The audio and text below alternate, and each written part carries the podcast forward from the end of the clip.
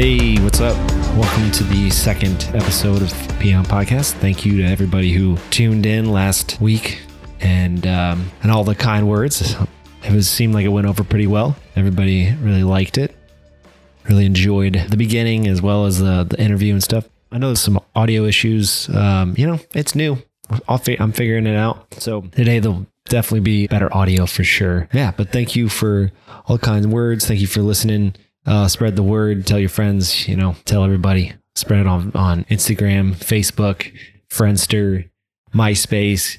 Get it on all that shit. You know what I mean? And like I said, I'll keep you guys updated on any sort of uh, Patreon or any merch that I end up doing. I'm working on all that stuff you know, just piling on to my my my workload here. Yeah, so today on the podcast is Kyle or Karl, the man of many names, as you'll find out. Kyle is a bartender at Sophie's uh, in New York, a somewhat famous dive bar for its, I guess, aesthetic and also for its its Yelp reviews. But he's also a photographer, and I found him on Instagram through an acquaintance of mine because he does this photography series called "See You Next Tuesday," which is this incredible series of, of portraits of people at the bar, you know, patrons and friends of his. So it's a it's a cool like snapshot of people who who go to bars and the bartender's perspective. You know, it's great. Uh, it's fantastic. I love it. And when we talked initially for the magazine, it was one of those beautiful, perfect meetings meeting of minds because I literally I think I was done with almost done with everything and I just I don't know I somehow found him when I was looking for possible photography for the cover and I talked to him about uh, I don't remember exactly. I think I was talking to him about maybe doing some cover stuff. I don't remember. And it just happened so quickly. He it turns out he's also a writer and he just like I think within like a month he had the whole thing like written he had photographs ready to go, and hopefully it becomes a series. Uh, if you want to read it and look at his photography, uh, it's called Learning to Dive, Volume 1 on peonmagazine.com right now. It's great. Uh, hopefully we'll be able to keep it up. But it was just one of those beautiful meetings where like everything just came together so perfectly. He already had the idea ready, and I just literally just inputted into the website. I mean, that's what I want every sort of interaction with writers and artists for the magazine to be, but it doesn't always go that smoothly. But thankfully, with uh, Kyle, it did. So yeah, I would say definitely go on the website, check that out. It's on the current issue. And it was one of the funner pages to, to design because it, it's horizontal. So it scrolls horizontally. So I would suggest looking at it on a computer as opposed to your phone. But anyway, Kyle's got a collection of those, of that series, the See You Next Tuesdays. Uh, that book is coming out in September. No official date yet. Check his website, kylekarl.com. Also, check out his Instagram. He's always posting cool shit up there. I'm sure he'll also post a date once he has it, but definitely follow him. He's a awesome dude, cool dude. And we have a great conversation here. Of course, he's a great conversationalist. He works at a bar. So he's got cool shit to say. He's got cool stories. He knows how to carry a conversation. Anyway, let's uh, let's move on to something different let's uh let's jump on the bandwagon and talk about the bear. Man, I really wanted to like this show, but I think that's partly because it was trying to showcase something about the service industry that that that hasn't really been showcased before, and they did a pretty cool job. I mean, some of the stuff that they showed, like um, you know, little details like like the way that we cut tape or fermentation taking off in the industry the way that we organize things and the brigade system these are things that like nobody really knows. So they were they, it's cool that they kind of got that stuff out there. And so i guess i appreciate it for that. It's pretty cool that it's made like such a huge impact. It seems like it's everybody's talking about it everywhere. Being in the kitchen everybody talks about it. Everybody's like sort of feeling each other out. Like what do you think about it? What do you think about it? You know, and everybody's got their own little take on it, and everybody's got a really interesting take on it too, especially in the kitchen. So I just figured I'd bring it up. We talk about it a little bit. I would probably be less inclined to even mention the show if it weren't for the discourse around it. The discourse has really made me react strongly to the show and as a lot stronger than I would otherwise. Well, first off, some of the small things that kind of bothered me, and I think probably bothered a lot of people, which I guess no one in who hasn't worked in the kitchen would notice, but they're glaring details to somebody who does. Like the fact that everybody calls each other chef. I posted this on Instagram, but calling everybody in the kitchen chef is like Amazon calling all their workers partners. Um, like uh, the stock You know, that was major plot point that she couldn't ask for help. But how ridiculous is it that that 22 quart of veal stock was on the top shelf? Who's doing that? Do you keep large bottles of liquid with loose tops on the top shelf in your fridge? No, no, you don't. Nobody would do that. In kitchens, we keep stocks on the bottom shelf for that exact reason that you're not trying to reach like a lunatic to the top shelf and pull down a 22 quart of veal stock. And you don't, oh, I got it. I got it. I don't need help with this 22 quart of veal stock. And the dude's looking at her like, okay, yeah, you're fine. Yeah, get it off the top shelf. I'd be screaming, who the fuck put it on the top shelf? Well, you go in there, you fucking pull it down. I'm not going to fucking pull it down. You fucking idiot. Maybe that's where we get into the toxic masculinity aspect. Maybe that's where we start talking about the toxic masculinity. Because would that be toxic if I went to anybody in the kitchen that I work in and say, What the fuck is wrong with you? You put the stock? No, that's not toxic. That's saying you need to take responsibility of the mistake you made. And who else is going to do it except other people around you? You're held accountable by other people. Uh, the other thing was like, there's like a tape dispenser, which is great. We use tape dispensers. If you're not, if you're working in the kitchen and you don't use a tape dispenser, you should be because it's great. It's so easy and it makes everything clean and, and you don't have to cut or tear just it's right there. But the baker's like using he takes the tape off the tape dispenser and then he tears the tape. I'm like, not only does no cook do that or anybody in the kitchen, but no human does that. So why the fuck did you not just use the serrated edge of the tape dispenser? Strange. Very strange. Oh man. And the other thing that I don't think anybody that I've talked to about the show really brought up was the fact that it's a sandwich spot from everything they show, they use paper plates or at least paper boats, and yet they have two dishwashers. What's that about? Why? Why do they have that? And then, in a larger sort of sense, it doesn't make any sense that he's applying that Carm, Carmy or whatever his name is, is applying any of this stuff to a sandwich place. I get holding a kitchen to a higher standard. I, I mean, I'm sure Sean Brock holds his burger place to a, a higher standard than maybe someone who hasn't worked in Michelin star kitchens or or worked in a kitchen of that caliber. And I'm sure the same thing with Wylie Dufresne's uh, donut shop. You know, it's probably a notch above, but they're not the same as a Michelin kitchen. You know what I mean? You're doing very different things. It would have made more sense if it was just like a diner or something he might he might up the level of of the sandwiches for sure. When I saw that, I was like, oh fuck yeah, man! Show him how to season that fucking meat. Show him how to brine. Show him how to uh, cook bread properly. That all makes sense. And then all of a sudden, he's scrubbing the fucking floor with a toothbrush. Like what? What the fuck is you? What are you doing? That's so strange. I found myself screaming at the TV quite a lot, but I don't know. I'm not the writer. I didn't write. Them. It's just further proves my point that they need really need to get a fucking cook in that fucking writer's room. And I'll volunteer. I'll do it. Jesus. I guess fucking self promotion. oh man. Yeah. So the writers just they don't seem to know what kind of place this is, which is which is kind of annoying because there's such a cool opportunity. The fact that they chose I'm so disappointed that every fucking cook movie that comes out every show that comes out about cooks, it's all about the high end kitchen, the narcissistic chef with the with the crew that follows him to the death and he's searching for those Michelin stars and he's got a chef coat on and he calls everybody chef. and It's uh, so fucking boring. All, along comes this show and it's about a gritty fucking kitchen, a cafe style fucking put the fucking meat in the bun, get it out to customers, a local joint I fucking loved that. I was like, yes, dude, finally there's something that shows like the the the kitchens that I come from. The grit, the real shit, the, the places you probably go when you're off work. Right? This lady's writing this article, and then guess what? She's probably going around a corner to her fucking local halal shop or her fucking local deli, right? But I was I was so happy that that, that was the setting, and they really just uh, they just kept trying to shove all the, the Michelin star stuff in there. And I was just sort of disappointed by that. But now we're going to get into the nitty gritty. in the Atlantic article, uh, she talks about uh, the kitchen brigade. I think she says, uh, where's it at? The kitchen brigade mimics frameworks of power and aggression elsewhere. And she comments about one of the cooks who mentions that he was in a brigade once and in Somalia. Yeah, the, the kitchen brigade was modeled after the French military. I mean, Escoffier designed it that way.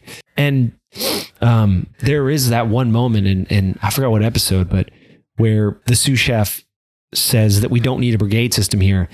And I remember having really strong reactions to that because I was, I was, I was thinking like, dude, you don't need any of this system here. Like, so when the chef's like, no, we're to implement a brigade system, I was like, I was like, dude, no, she's right. Like, you can do things differently because this is a fucking sandwich shop.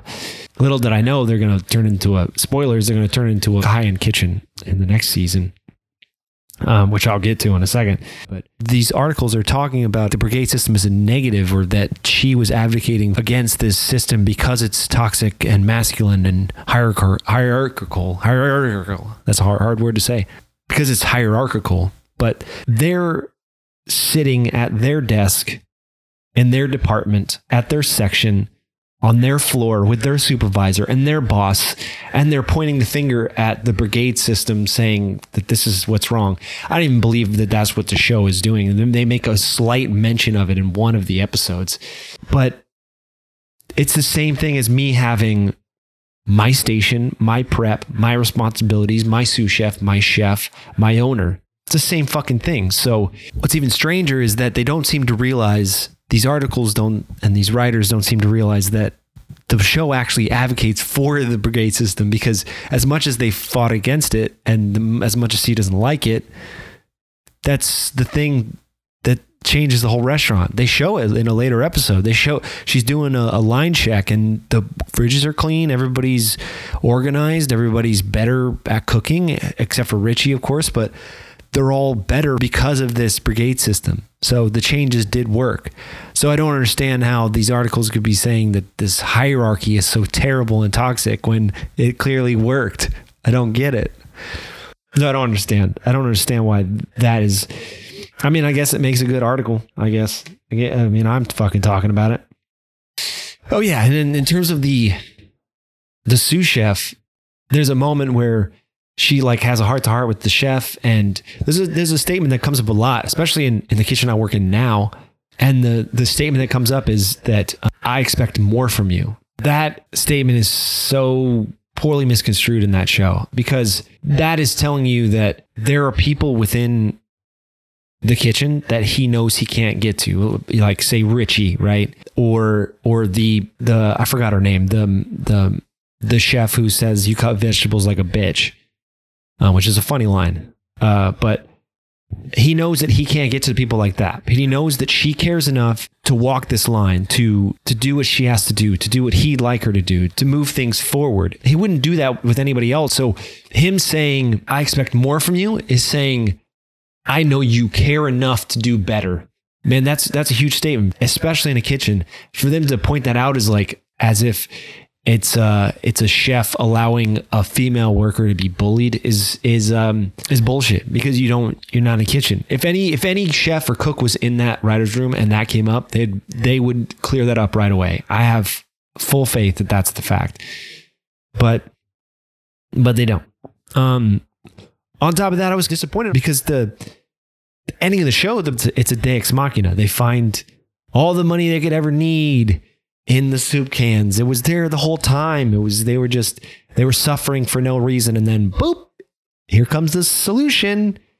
And then what are they going to do next season? They're going to change the name, they're going to change the concept. What I think what they said is like a tasting menu, uh, a 12 seat counter with with a 12 course menu and they're dreaming of these things that they want to make their restaurant into. And you know what they're going to do? It's going to be a trendy, high end restaurant. It's going to gentrify the neighborhood alienate the local customers and deprive them of any sort of affordable or remotely accessible food. I think if that if that really happened in your neighborhood and that, this was a documentary, you'd be like you'd be up in arms. The same lady who's writing the Atlantic article would be talking about you know another place gentrifying this neighborhood, this local establishment. Again, I think that these people are just mainly looking at the show through a certain lens, and that's the way that they see it without knowing anything about what the actual work environment is. I don't know. Maybe I'm, I'm of course thinking too much about it, but that's what I do. I, I like to get all fired up about it. I don't know. Maybe I'll do like a whole review or or a um, series of podcasts about each episode because there's a lot to say about that show. It's kind of crazy. Um, maybe I'll do that and put it up on the Patreon somewhere if anybody's interested in that. I don't know, man. I maybe I've been talking too long about this shit. Anyway, let's get to the fucking interview. Again, this is Kyle, Kyle, Karl, Lou, the man of many names. Check out his website, kylekarl.com, both with K's. And check out his his book, pre-order his book, buy his shit. He's a badass dude. Hope you enjoy the interview. Thanks for hanging out. If you'd like to support us, you can go to support page on Peon Magazine. Just top right corner, there's a little menu. It says support. Um, yeah, thanks for listening. Thanks for all the good feedback. I'll be back in a couple weeks with a new episode. Enjoy. What you uh what are you drinking there? Some white wine. Hey Kristen, what kind of wine is this? Some kind of Sauvignon Blanc. Oh, okay. You're in uh, you're in Amsterdam, right? You said. Yeah, yeah. What do you go, What are you doing over there? I think I looked up what you said. It was like some sort of night hunting or something like that. Was that right?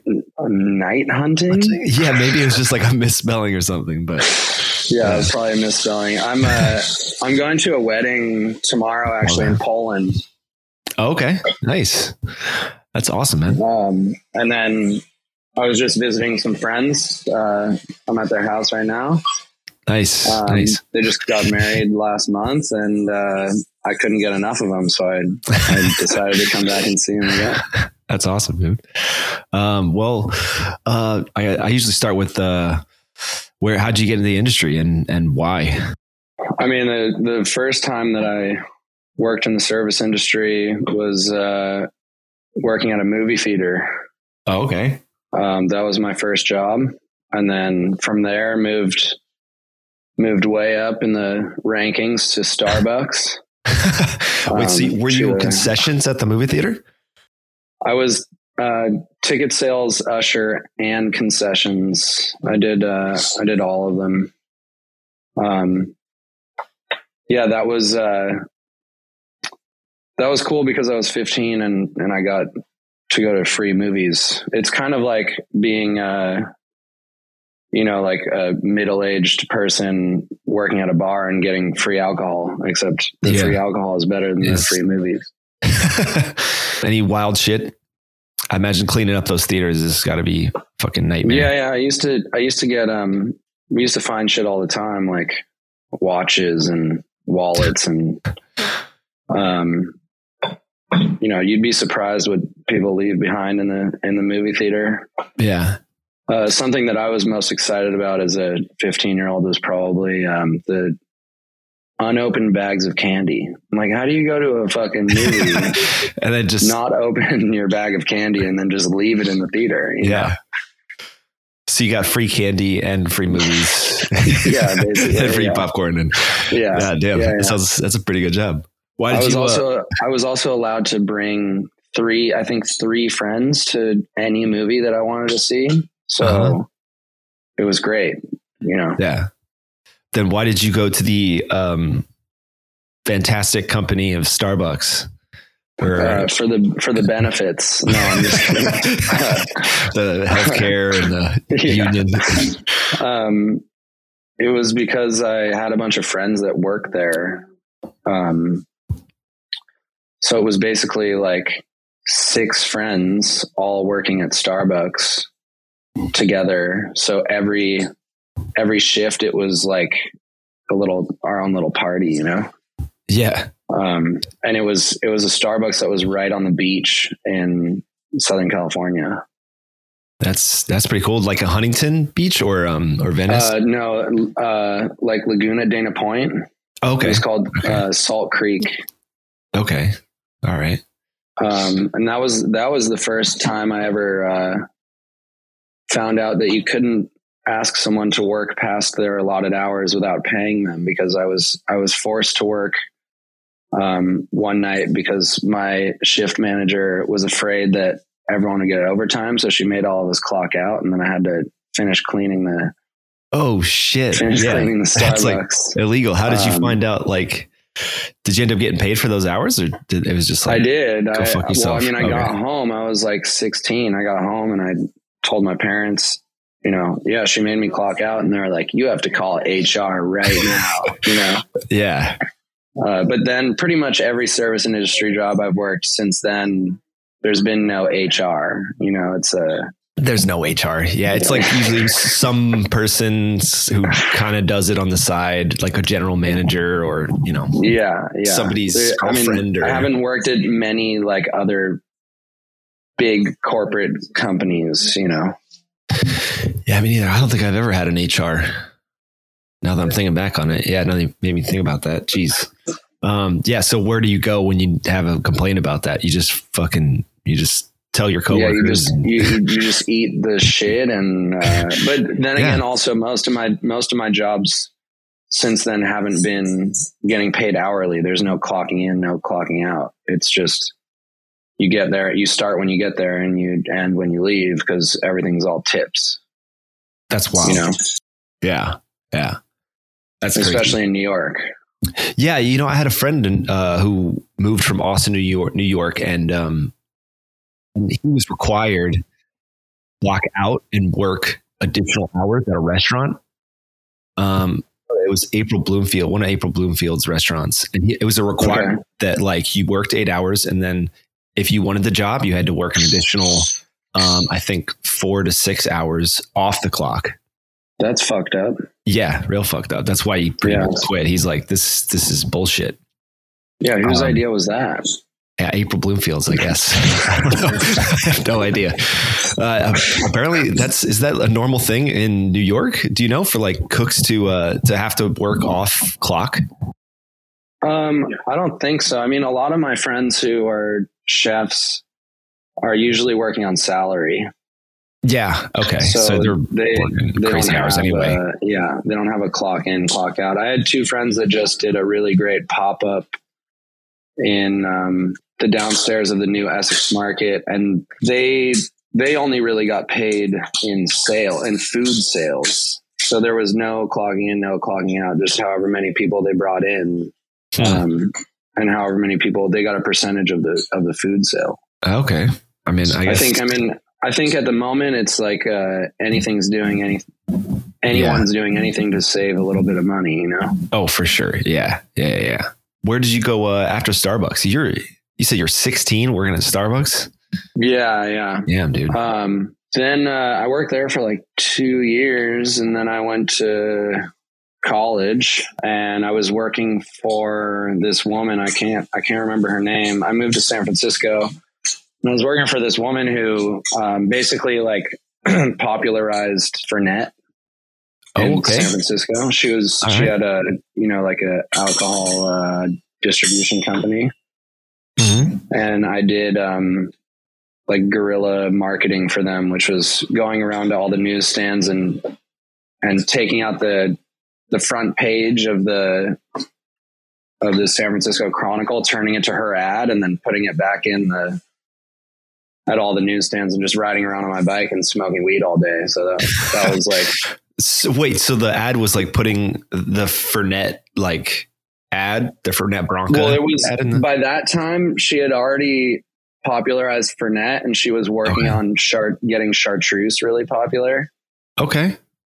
Um, right. So basically, I was like going, yeah, I was going around all the newsstands and and flipping to the page that had her ad on it, and then putting it back in the front so that when you look at the newsstand, it was just like chartreuse, chartreuse, chartreuse, chartreuse, chartreuse. you know? Oh, okay. So you're like flipping the front of the magazine. yeah. So it wasn't the front. her- It wasn't the front page of the paper. It was her ad that was the front page. Wow. Do you know if that had any impact on the, the I have no idea. I was on so many drugs when I lived in San Francisco. I was I was Yeah. like, you're paying me twenty bucks an hour. I don't really care about anything else, you know. yeah. Yeah. It was a great job though, because at Yeah, the moment I. I, I could I could use and I could work. You know, it was like it was good for me. I didn't really have to. Uh, I just had to take pictures of the of the newsstands and send it to her, and that was it. Just Like, to make sure that you you did it or something. Yeah, I don't even Yeah. think she knew what I looked like. so how did you get that job? You just like find it in the newspaper or Craigslist? I, or no. I had a friend. I had a friend who was working for her, and he was like, "Hey, we need some help." So okay. just hopped on. Yeah. well, damn. What was your what was your first like industry job after that? Um, I was I was like bartending private parties and stuff like that occasionally in San Francisco. But my first uh, my first like real bartending job was uh, when I moved to New York. Um, Okay. I um I started off as a host because it's really tough to get into bars in in New York. You know, You- it's a lot of friends and family type thing. okay. You know, unless you unless you want to bartend at like TGI Fridays or Oh, like yeah. some kind of chain, you know, then you have to like Yeah. submit a resume. But I got the job at this place called um, Kingston Hall. It was like a Jamaican themed Jamaican themed bar. was it um, owned by Jamaicans? No, it was all Okay. white, so I called it uh, the Colonial Jamaican Bar. So I, I basically got to know the o- one of the owners of the place, and one night I was on a bunch of uh, I was on a bunch of Molly and like really stoned, and I and I offered the the owner some drugs, uh huh. and um and he was like, "Oh no, I'm I'm clean, but uh." Do you need a job? I was like, yeah, sure. I'd love a job. Yeah, of course you're a Um, Molly. You're like, I love your Yeah. hair. I love your face. I like all I of it, dude. Everything about you. love this bar. Yeah, this is a great idea. Um, so he, I, I told him like I'd, I, I'll show up, you know, for a month without even getting paid. I just, I just want to work here. Like I need to work in a bar. I have like this. I was working as a bike messenger. okay. Why did you uh, Why did you want to work in want to work in bars so much? Is it just lucrative? Because I, I liked, yeah, I liked the idea. I had, I had some friends, I had made some friends who worked there just because I became kind of a regular there.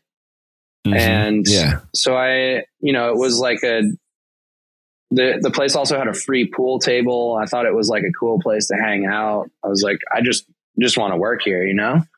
yeah, Bar, like bartending, I feel like in New York is uh, it people put it on this kind of pedestal where it's like, oh, oh, if you can bartend in New York, then you can bartend anywhere, type thing, you know. yeah, yeah. Like you could get a job anywhere in the world if you just tell them like, oh, I was a bartender in New York Uh huh. um, I don't necessarily agree with that, but uh, that's just what in my mind as a as a 22 year old, you know, or a Oh, so you're 23 tr- year old. You were trying to get that job kind of so you could have that caliber of of job, kind of. Yeah, and they, you know, my friends would tell me like, "Oh, I just walked home with 500 bucks tonight." Jesus, I'm like, yeah, 500 bucks tonight? Like, Jesus, man. I make Yeah. that in like a week, you know? yeah, as a Um, cook, I make that in in less than that in a week. Yeah.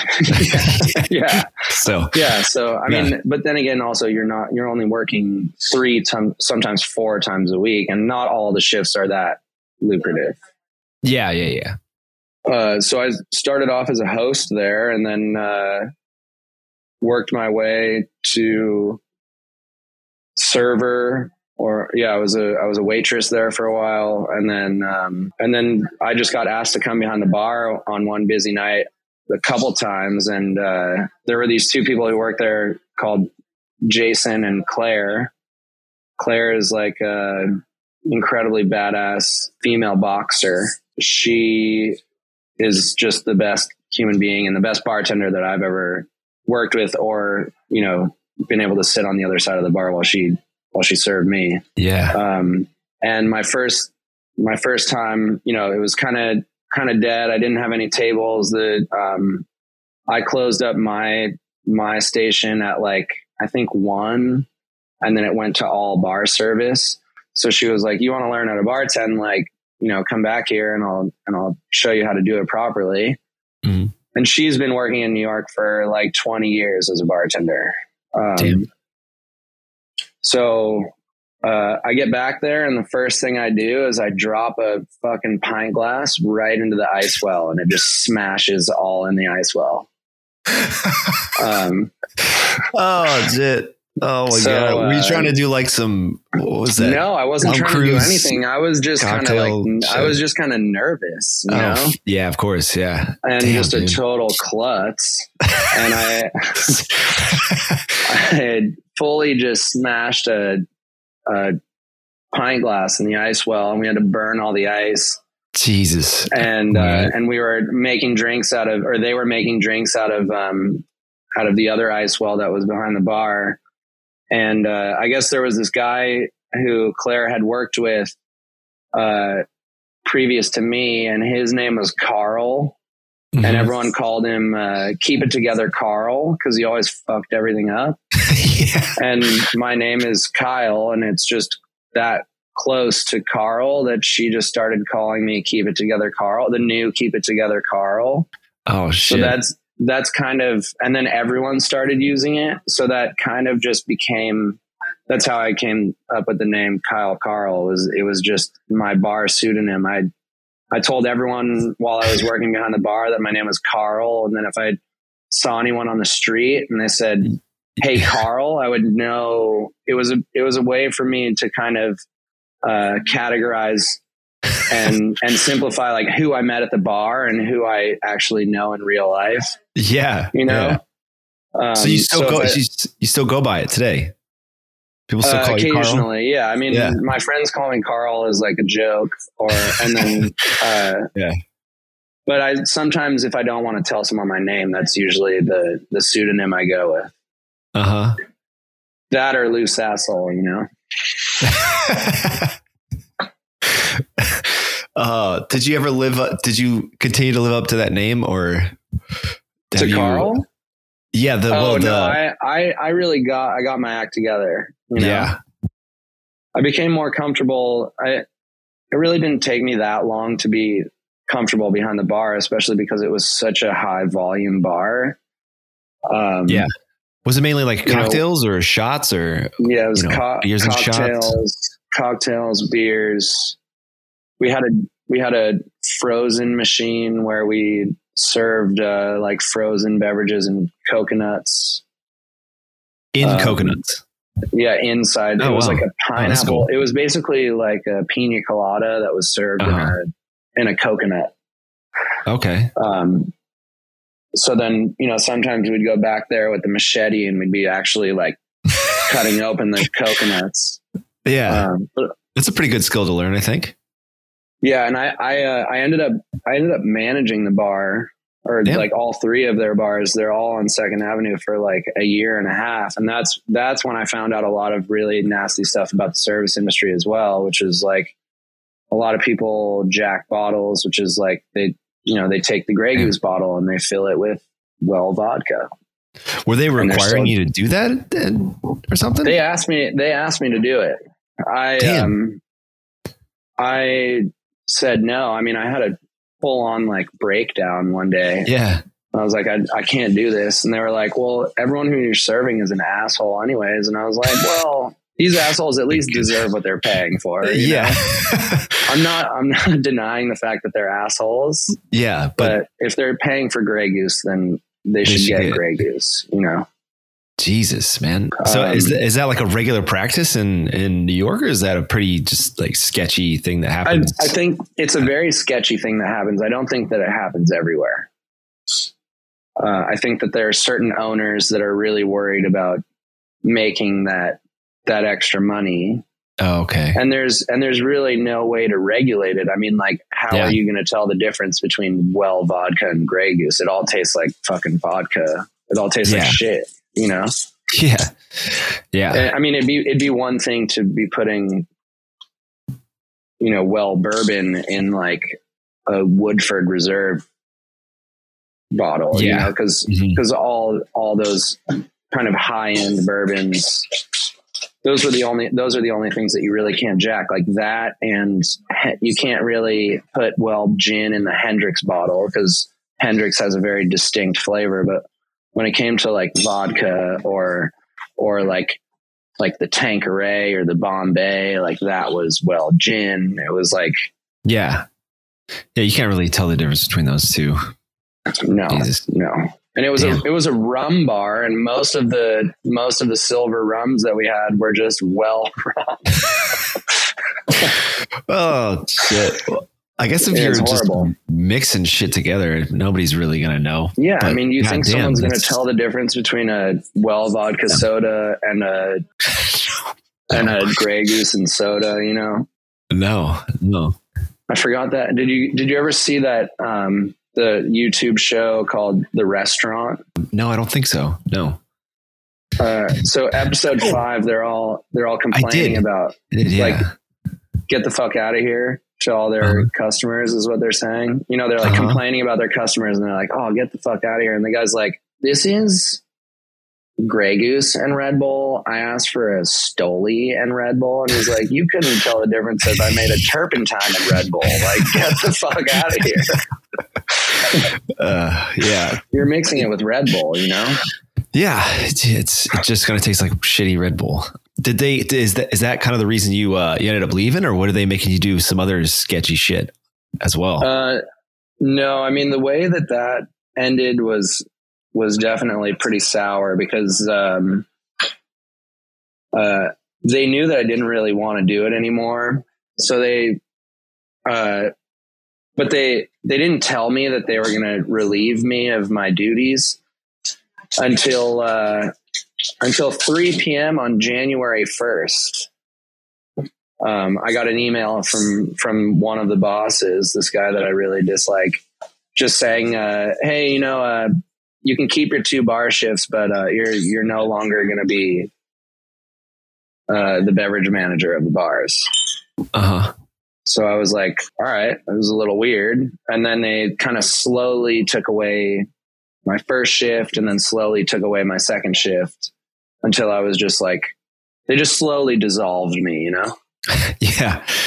And then you just pieced out. You were just like, fuck this. Well, by that time, I was already I was already working at two other bars. Oh, okay. I was working at Sophie's where I where I work now, which is the Mhm. best bar I've ever worked at. And then I was working at this faux rock and roll overpriced nightclub one Mhm. night a week. And I fucking hated that too, and I hated the guy who ran that place also. It's really hard to come across. was- what was uh, that? It's really hard to come across a great bar owner. You know, Yeah, it seems it seems that way. Uh, I, and, I've- and I don't know. I don't know why it is. I don't know why it is, but it seems like most bar owners like have never actually like worked in a bar. You know, they they've only just like somehow Yeah. got money, and then they were like, "Oh, you know what? I'm going to do with this money? I'm going to open up a bar." Yeah, Just so they can they- hang out there and act like a total asshole. yeah, yeah. Oh yeah, yeah. I to know a guy at this place in uh, in Austin. It was a fucking horrible. It was like an Instagram bar, and you know, like just people go there to take pictures and shit like that. And it's, it's like the drinks are almost extra, you know. And uh, this guy would just get go there, just get just to get fucked up, and and he would sit at a table by himself, just pound drinks, and then one day he fell back, like onto his head, and nobody would help him. They're just like he just does that. he's just he's you know he's the owner. It's fine. Yeah, it's, it's the uh, same way with re- waiting- with I was waiting owners. for for you to tell me that he died. Maybe he did. I don't know. I mean, he he was getting fucked up every night, like like Yeah, I mean, well, blacked he's- out. He's the owner, so technically, uh, you know, he's responsible for his own injuries at his bar. Whereas Yeah. if anyone else gets Yeah. injured there, then he's also responsible for it. Oh, yeah. He, restaurant owners is the same same way. Like if they're, it's weird that people think that the service industry has any sort of money. It's so hard to keep a bar or a restaurant open. It's like it's not that lucrative. So I don't understand why anybody outside of anybody who hasn't run a bar or restaurant would open one. It doesn't Yeah. make any sense to me.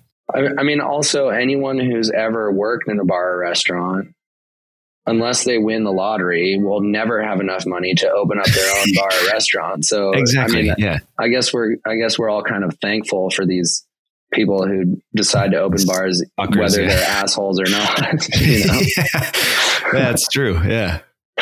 Um, so you went to this uh, that rock and roll club you said after Yeah. after that? Well, I mean, I just I just can't ever see myself working at a place long term that charges eight dollars for a Budweiser. You know, Jesus, man. Is that pretty typical in New York? That's it. No, shit. I mean- Well, that's that's what it comes down to. that's the to. only reason why. Yeah.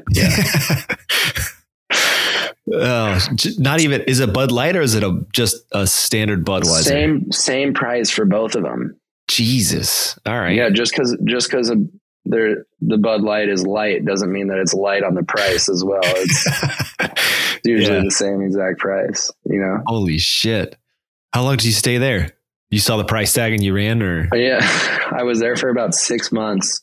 jeez. Um, and there was there was one night where I was closing the bar, and my coworker never knew how to close out the register. Mhm. So I was always doing their register and my register, Yeah. and their register that night was exactly six hundred dollars short. What? Right. So I was like, Yeah. either someone stole six hundred dollars or they did payouts and they didn't put them in the system. And it was a brand new manager who happened to be dating the owner.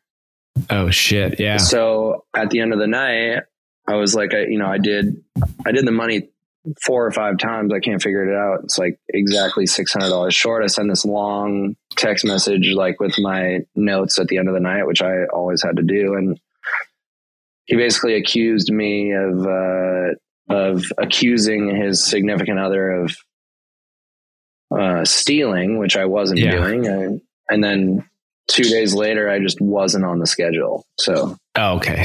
yeah, yeah. It just it doesn't seem like there's a lot of standard firing going on. No, no, just no, no. very like they just get rid of you or Yeah, I mean, I, I sent I sent my manager uh, an email, and it took them like two days to respond. And she Yeah. goes, uh, "We've decided to let you go. I I hope you understand." And I was like, Uh-huh. "No, I I don't I don't understand." But that's Yeah. fine. I mean, get it. Not working at not working at all of these places was probably the best thing that ever happened to me. Like each and every one, not working at them any longer was the best thing Mhm. that ever happened to me. You know, Yeah. How many how many like kind of uh, jobs have you had like that? Have you skipped around a lot or you just kind of just stayed at the a lot well now I've I've been at. Sophie's now for just over eight years Wow. since the beginning of 2014. Wow. So Okay. that's eight years, right? Yeah. What uh how did you end up getting that job? Did you uh, kind of know somebody there or Yeah, I uh, I would always stop by Sophie's on my way home from Kingston Hall because Kingston Hall closed at two and Sophie's closed at four. So I would stop there for a drink to like complain about my shift, you know. Yeah. Yeah. And um, there was one day where I was sitting at the bar, and the and the head bartender, uh, her name's Alma. She's like the basically the GM or the one of the staff managers, and and um, and the head bartender. She was like complaining to me, and she's like, "Fuck, I can't find anyone to work Tuesday day." And I was like, I'm I'm sitting right here, you know, I, sitting right in front of you. I'll work Tuesday day. So that that was like a Wednesday night or something like that. So I went in the next day, really hungover, and after being told I got the job to train, and then I was working there by the next Tuesday. Eight years later. Nice. Yeah, eight years later, Yeah. I'm still working there. So I've come a long way. uh, what is um, what is that place like? Because um, I think after we talked and and we worked on that piece for the magazine, I was like looking it up, and you guys like have like um, you guys are pretty notorious, I guess, for like being one of the best dives, and I don't know what that means in New in New York, but like best Yeah, dive I mean, bars to visit in New York or something like that. It's definitely, uh, well, it's definitely clean, but also a dive bar. And I know that it's clean because at the end of every shift, we have to fucking clean it ourselves, you know, and we, Yeah, we take care of that place like it's our own place, you know, and, and the, with kind of the inner workings of it, like they hire us because they trust us and Mhm. they allow us to run our shifts the way that they think we feel like we should be able to run it. And so the bartender has the final say, which is always nice because, you know, if someone is being difficult, then, then we, we don't go by the, the normal, uh, saying the customer is always right type thing. You know, the customer is always wrong. Yes, always. I love that mentality. Right? I Right? think it's so Wouldn't you say that? Yeah. when I, I worked at a one of my first jobs was at a food trailer and they allowed us to do the same thing. Like if somebody's being a, f- a fuckwit and a dickhead, then you just don't have to serve them. Don't fucking treat them like they're yeah, yeah, just get out. Yeah, Doors get the right fuck there, out of bro. here. yeah. Yeah. Yeah, If you don't want to eat the food, if you don't like what's happening, then get the fuck out of here. And Yeah. and you can say that, and I love that. I love that because people don't Mhm. give a fuck. They don't. They don't care. They're gonna. They're gonna Yeah. come back or they're not gonna come back. It doesn't fucking matter. And also, I mean, Sophie's has been uh, so the space has been a bar since 1910. Jesus. Right. Wow. Okay. Sophie's Sophie's became Sophie's in in 84. So Okay. 3 years before I was even born. Um so it, it's been around long before Yelp and will be around Yeah. long after Yelp. Yeah. So one little Yeah. Yelp review is not going to It's know, probably gonna get you more to- business. Actually. yeah, yeah. Yeah. People are gonna be like, "Oh, they treated that person like shit." It's great. Like, Yeah. you you should uh you should read some of the some of the Yelp reviews are great. Like one, you know, I don't know if this is true or not, but one said, um, "The bartender told my friend that she wished she got cancer." do you ever read the reviews and, and go like, I know that person, or do you have you found a review that? time. Yeah, all the time. Mine usually involves uh, the guy. It always starts. The guy with the mustache was a real asshole. Oh, They always go for the I easiest. They always go for the easiest one. You know. Yeah. Oh, yeah. Of course. Yeah. So wait, you said it's it's that space has been around for since 1910. Does it feel like it's been around? Like, are you? No, the you whole like? the, the space has definitely changed since then, Okay. but it's been the same since it's been a bar. definitely since '84. It's been the Oh, okay. exact same. Like the Oh. walls are the same color. You know, there's just a little bit more art on the walls now, but then. yeah. the bar is the same. They've never redone the bar. You know, it's Damn. old and wood and you know, the door is a piece of shit. Um, Yeah. Yeah. Yeah, I mean, there, there are two saloon doors on one end of the bar, which need to be fixed occasionally. But Uh huh. other than that, everything kind of just is being held together by duct tape. That's pretty cool. It's got a lot of charm. Then. Yeah. Yeah. Yeah, yeah. There's there's a jukebox in the back. There's a pool table. It's not a very big space at all. Um. When did you? Uh. When did you start taking pictures? The see you next Uh, Tuesdays. Yeah. Or just like uh, when you turn the camera on the uh, the drunks at the bar. patrons? Yeah, the Yeah, patrons. Sorry, um, that's a nicer way of putting it. Yeah. Patrons. um, I I was shooting in there pretty much like right when I got the job. Um, but it was about three years after I got the job that I got this this camera that I was really that I was really wanting. And then I started bringing it into the bar with me every single time. And then one of my friends came in and I was like, Hey, can I, can I shoot your portrait? And he was like on the phone, you know, he's like, like this. And he's like going like this. And I was like, no, I'll just shoot it and just took the photo. Yeah. and I never ended up using that for the project. I, I actually, I shot him again because I didn't, I don't want, I didn't want phones in the project. Okay. Um, so then this other, but I really liked the way it looked, and I was like, man, I kind of want to do this with with everyone that I know. You know, yeah. kind of build a build a little time capsule of portraits of of people at the bar, Yeah. and I've been doing it for almost six years. I've been doing it for five and a half years. Ooh, wow. Were you doing photography before that? Yeah, I was I was really into photography in high school. Okay. I was so into photography in high school that I built a darkroom in my parents' house. And then I kind of stopped doing it when I was living in San Francisco. And then I was doing it ever so often when I traveled, but not not very much in San Francisco. Mm-hmm. And then kind of picked it back up uh, a couple years after moving to New York. Do you do you ask pretty much everybody, or do you you kind of try and yeah, get some more I, candid they're shit? no, they're all they're all uh, consented.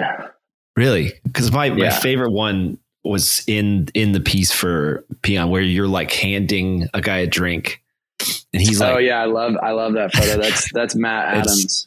"Oh, so you know him? Okay, okay." Mhm. It just kind of looked like you. I like have he might have multiple been. photos of him like that.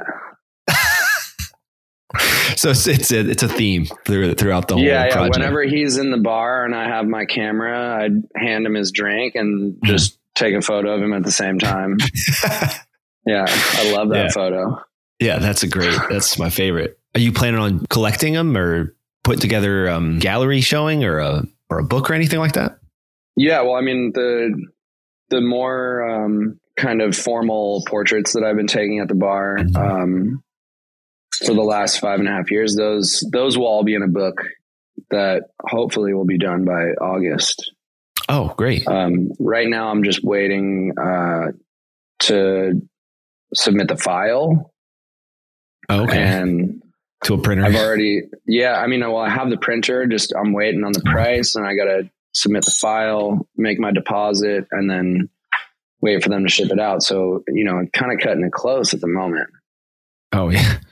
Is it really that? Does it really take that long? Well, well, yeah. I guess it, that's coming Well, up. they're being yeah. they're being Yeah. they're being printed in Poland too. So Oh damn! So you have to um, ship them back. yeah, they'll they'll all be shipped on a pallet. Damn. Well, Yeah.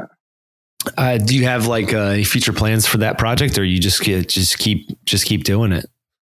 No, I'm I'm pretty much done shooting it now. I mean, I still work my Tuesday shifts, and um, I just haven't been bringing my camera in um, because you know I, I don't really don't really need to anymore. I mean, it's also like a lot of time and energy and money for me to be producing this project. So Yeah. I've kind of, I kind of just wanted to end it because uh, it's.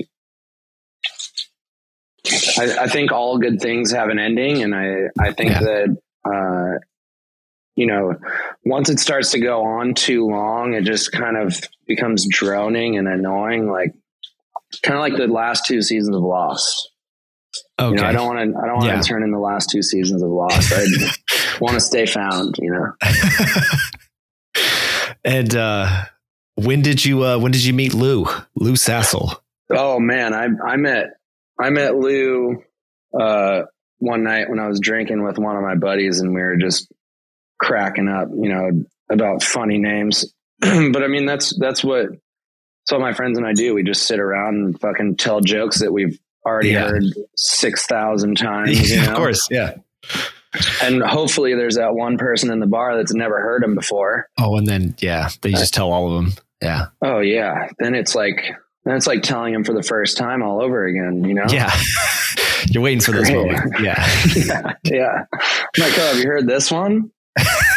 so I, yeah. I now, I now choose my, uh, my audience wisely. But yeah, I, I've been writing for a long time. But uh, you know, when I was trying to come up with this with the pseudonym, it, it was just, it was just, you know, I'm I'm outing myself here, but it was just so I didn't sound like a, you know, kind of like a pretentious douchebag with how how much of an Oh, yeah. asshole I was in the in the article, you know.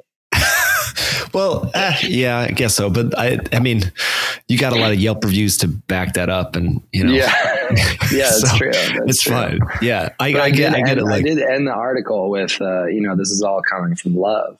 You know, yeah, yeah, yeah. this is all I- coming from, from deep down, where I know that you know what you want, and I know that Yeah. you know how to treat people, and you know, don't just be you because that person, the majority of the time, is a selfish piece of shit that only thinks about you. and your drink. Yeah, yeah. That's true. Well, uh, you got anything uh, planned after this? After you in this current project? Or you just kind of Um, I have a couple other I have a couple other projects that I've been working on, kind of personal stuff. Um, and I've been writing a lot, so hopefully, uh, you know, things will come to be. But all of this stuff takes a lot of time, and um, yeah, I know. I'm I'm aware. so I, need- I need to, you know, I have one uh, project that I've been shooting recently that that I don't want to discuss yet, but hopefully it'll be it'll be nice. It'll be funny. There'll be a little. I, I feel like there's a lot of sense of humor in my work, and that's to me what's the most important. You know. Yeah, for sure. Like a little bit of levity, especially if you're saying some real shit. People kind of take it a little lighter if if there's some humor in it, right? That's why I'm like, oh, okay, I've been to that museum once. You know, I don't really need to feel like sad all the time. I just want want shit, my shit to be funny. You know, Yeah, yeah. Well, do you are you trying to transition like out of the industry, or you just you see yourself as kind of like a, a lifer, kind of staying in at least some in some capacity? uh, uh, at the moment, I see myself working at Sophie's. I mean, I only work there one day a week now. Oh, damn! What where else are Um, you working then? I've been working as a uh, photo assistant Oh, and a photographer, and then I also work at a at a school for photography. Okay, so you're already kind of Yeah, transitioning. I've, I've already out. kind of transitioned out, and I've I've been really enjoying um, just working one day a week, and that also allows me to cover shifts whenever people need. You know, Yeah. like the serial cover. yeah, yeah, yeah. Do you did you make like a conscious decision to kind of step away, or did it happen naturally? Um, I I think a little bit of both, but I just Okay. I, I couldn't do I, I couldn't do the late nights as much anymore. It was like too straining for me, especially when Yeah. most of my other work that's coming in that that uh, is I think kind of better for my own career path have to do with waking up at six o'clock in the morning. So um, when I'm not getting home until six o'clock in the morning, it's really hard to get to work at six o'clock in the morning too. Yeah. So Yeah. I think that's kind of why I've limited myself. And now whenever I don't have other work coming in, then I, you know, I'll cover, I'll cover a bunch of shifts. Yeah. Do you still enjoy it, or is it kind of like a um, pain in the ass to go? To the bar? Yeah. Oh, I love it. Okay. I Cool. love it. Yeah. I mean, I, I, I probably wouldn't say the same thing if I was like working one day a week at like Applebee's, but Oh yeah. Yeah, that Um, would be horrible. Yeah. Uh, but I, I love going to the bar because, you know, it's like, you know, I get to see all my friends. I get to see all the regulars. It's like, it's like a family there. So, Yeah. um, my, all my coworkers are like my family. My regulars are like my family and my, my friends are like my family. It's like, uh, it's like throwing a party, you know? Yeah. Yeah. Party every night. Yeah. That's Yeah, yeah. Bars bars very much like that. I, I've Yeah, only yeah. worked I've only worked at one, but it was very much like a party kind of atmosphere, for better or worse. You know. Yeah. The be- I mean, the best part about working at Sophie's is that it's open bar for whoever works there. So For real? Jeez. Just getting fucked up all night. Hmm. you got to be somewhat responsible, you know, Yeah, yeah, yeah, yeah. Of course. you got to count, you got to count money at the end of the night That's true. because that's, that's the most important thing. Yeah. Yeah. yeah. All right, man. Well, I really appreciate you uh, hanging out, talking some service industry shit, and uh, Yeah, it's of course that was great. yeah, man. And hopefully we can. Um, Wait, I Uh, got, I got, I got one question for you, if that's Okay. right. yeah, let's do it. Um, what's uh, what's what's your favorite joke that you tell at a bar? What's my favorite joke that I tell at a bar? Oh God. Um, I don't. I don't really have like any like Yeah. um formal jokes. Yeah. You any do you have like? formal jokes? I guess I mean like you know like set up punchline kind of kind of jokes. Like, why did the chicken cross the road? Or you got nothing no, like that? I got I got nothing like that. No, I'll have to think about it. Do you have? Uh, I'm a, Those I'm jokes? a, Rolod, I'm a Rolodex for Okay. jokes. Yeah. yeah, like I mean, I like kind of feel like you have to be if you're working behind the bar. well, shit. Now I got to think. Now I got to think about one. I might have to get back to you on that, or insert right, I- at the end of this episode. I got I got one for you to All right, end, all right. to end the episode. Um, Yeah, let's do it. it's a it's a bar joke, so you're you're good. I hope I don't piss too many people off with this one. um, so this guy walks into a bar and orders a drink and says to the bartender, uh, "Hey man, you like you like Polack jokes?" And the and the bartender goes, uh, "You know what, man? Uh, to be completely honest with you, I'm I'm actually Polish and." My two friends who you're sitting next to at the bar, they're they're also Polish, and uh, those two guys, uh, you see those two guys playing pool down at the end of the bar. Uh, those guys are also Polish. So, um, sure, you still want to tell your Polack joke? the guy goes, "Not if I have to fucking explain it five times." That's pretty good. I like that one. I think you can get away with Polish jokes. I think because nobody really gives a shit about Polish people. So, Yeah, well, I mean, I'm flying to Poland tomorrow morning. oh, so- okay, yeah, yeah. So I got to get them all out of my system now. okay. know? Or you could just tell all of them and see what they they have to say about it. I don't know. Yeah. I mean, they they probably won't understand it. Yeah, because they speak Polish and not English, Yeah. not because they're stupid. Oh shit. The funny thing is, is that my friends, my last name is Pollard, and everybody thinks I mispronounces it as Polack. So everybody tries to tell me Polish jokes, and you, you didn't. That's great. Well, You just you could just see my face, there. you could already Yeah. know. You already knew Yeah. that that was the Yeah. case. Yeah. Yeah, totally. Uh, shit. Well, that's a great way to end the podcast, man. Yeah, for I'll sure. try to think of mine, my favorite joke, and I'll I'll insert at the end of this. But there'll be no laughter. I'll have to put in a laugh track. Yeah, yeah, yeah. So, yeah. That's uh, yeah. that's great. Put in the laugh track. Just be like, so Okay. I, I I Costanza this, and I thought of it, you know, twenty Yeah. minutes after it actually happened. And uh, yeah, laugh track works perfect. Okay, I'll definitely do that. All right, dude. All right, man.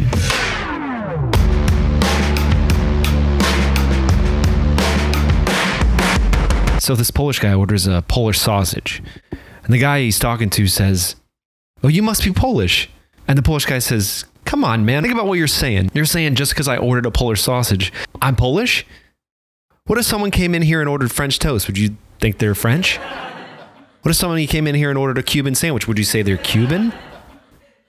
What if somebody came in and ordered a German bratwurst? Would you think that person was German? I think it's absolutely ridiculous that just because I come in here and order a Polish sausage, that you jump to the conclusion that I'm Polish. And the guy says, Well, first off, it's a hardware store.